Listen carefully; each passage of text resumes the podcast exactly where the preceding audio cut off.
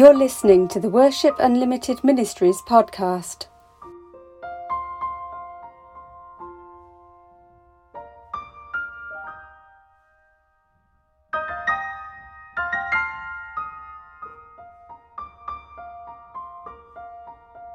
This week's devotional is entitled A Good Idea Isn't Necessarily a God Idea. In 1 Chronicles chapter 13, we find the story of how King David decided the time had come to move the Ark of God from Kiriath Jearim to Jerusalem. Verse 1 tells us that he consulted with all the officials and with the generals and the captains of his army. He felt strongly that the ark had been neglected during the reign of King Saul and that it belonged in the nation's new capital. Verse 4 says that the whole assembly agreed to David's suggestion because they could see it was the right thing to do. David decided to make it a national event, a day of great celebration. We can imagine the pomp and show as the ark was placed on a new cart especially made for the occasion, and the sense of honour and privilege felt by Uzzah and Ahio the two men chosen to guide the cart. Yet suddenly the celebrating turned to mourning and the rejoicing became fear when Uzzah reached out his hand to steady the ark as the oxen stumbled, and the Lord instantly struck him dead. David became angry, and he asked, How can I ever bring the ark of God back into my care? 1 Chronicles chapter 13 verse 12. I try and picture this scene in my mind's eye, to imagine the contrast between the music and dancing and the deathly quiet that must have followed Uzzah's death. I can imagine David's anger and confusion, and I suspect if I had been in his place, I might have battled similar emotions. Surely the death of a man for simply reaching out to steady the prized ark was a senseless punishment on God's part. Surely God should have approved of what David was doing, applauded him for it, and blessed the people as they rejoiced and celebrated. What had gone wrong? I believe there are some lessons in this story from which we can all learn. We know David did, because later, when he finally did have the ark moved to Jerusalem, he did things very differently. Although he was initially angry, he went away and thought about it and probably realized where he had gone wrong. I believe David's first mistake lay in his decision over who to consult. The Ark of God was the visual symbol of God's presence in the midst of his people.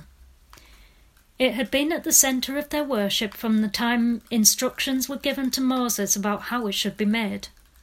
It was situated in the most holy place in the centre of the tabernacle and could only be seen once a year by the high priest on the Day of Atonement. Whenever the tabernacle was moved in the wilderness, the ark was carefully covered by Aaron and his sons before anyone had a chance to look at it. Numbers chapter 4, verse 5. So, why did David choose to consult with military leaders over what was essentially a spiritual matter? It's good to have people in our lives to whom we can go for advice, but I think it's important we choose the right people for the right sort of advice. I have many friends, both Christian and non Christian alike, but I know it's no good asking my non believing friends to advise me in spiritual matters. Their opinions on many issues may be sound, but there are certain things that can only be discerned and understood by those who are one with us in spirit, who have the same belief systems and spiritual foundations as we do. David's military leaders were undoubtedly good at what they did, we know this because of all the battles they fought and won. But their expertise was in fighting, not in handling the most important item of furniture related to the worship of their nation's god. They came up with what seemed to be a good idea, but it wasn't a God idea, because God had already set down specific ways in which the ark should be moved. If David had consulted the priests rather than the military leaders, they would have known that. Right from its inception, whenever the ark was moved, it was carried with the aid of carrying poles slotted through rings in its four corners. God had designed it this way so that no one needed to touch it when it was being transported. The poles were carried on the priest's shoulders, and the ark was perfectly balanced between them. However, thanks to the ill informed advice of his generals, David chose to have it moved on a cart pulled by oxen rather than on the priest's shoulders. This was how the oxen came to stumble, and how Uzzah was killed in the act of steadying something he had no business to touch. I'm glad to say that by the time David prepared to move the ark for a second time, as recorded in 1 Chronicles chapter 15, he seems to have had a long hard think about how it needed to be done. Clearly, by this point, he had consulted with the right people and learnt from his mistake. This time he chose the correct Levite leaders to move it, and he acknowledged, Because you Levites did not carry the ark the first time, the anger of the Lord our God burst out against us. We failed to ask God how to move it properly. 1 Chronicles chapter 15 verse 13. I have known people during my lifetime who were as eager to do something for the Lord as David was when he chose to move the ark to Jerusalem.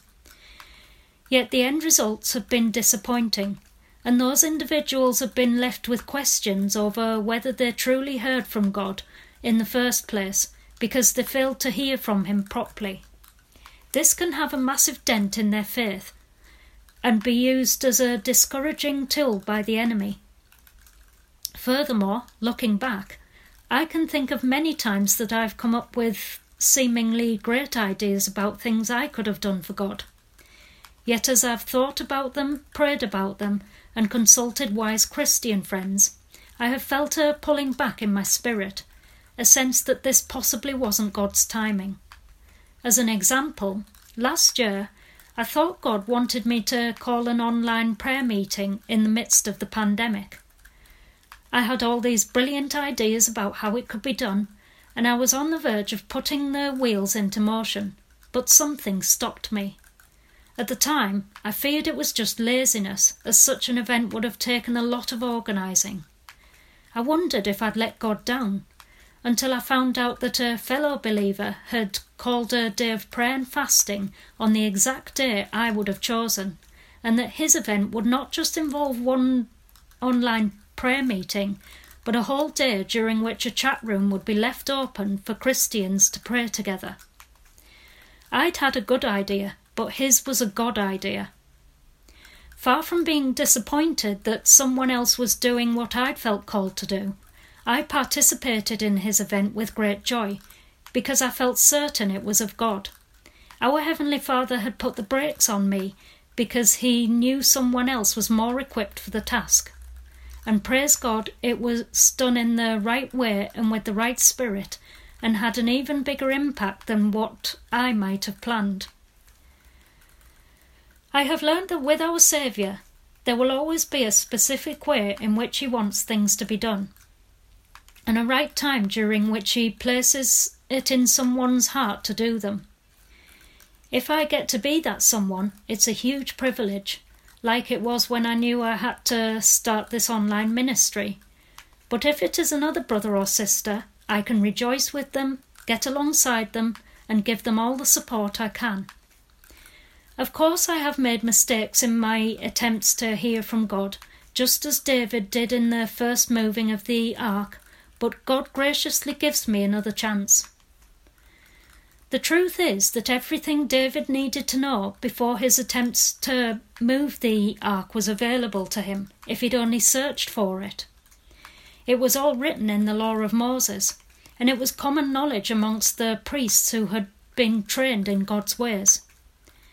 Likewise, the more we read our Bibles, the more familiar we will become with how we can hear and discern God's voice. Discernment grows as our understanding and intimacy with God grows. It will not happen overnight. Sometimes His ways are difficult to understand. It may not seem important to us whether the ark was moved on a cart or by priests carrying it on their shoulders, but clearly it was to God, and we need to make sure we understand the things that are important to Him by reading about them in His Word. So many of us have a yearning to please our Saviour and to step out in faith, But before we do, let's make sure those good ideas really are God ideas. Let's take the time to pray, discern, read His Word, and seek wise counsel. Then, if the idea truly is of God, we can be sure that He will bless and equip us in it as we seek to fulfill His plans His way. The second moving of the ark was even more joyful than the first, and David was right at the centre of it, offering sacrifices of praise and thanks to his God. And I can assure you that when we see the end results of our good ideas that are truly God ideas, we will rejoice too. Thank you for listening. For more information, please go to www.worshipunlimitedministries.org. If you'd like to get in touch or give feedback, you can email worshipunlimited1 at gmail.com. And we'll be back with another devotional next week. God bless you all.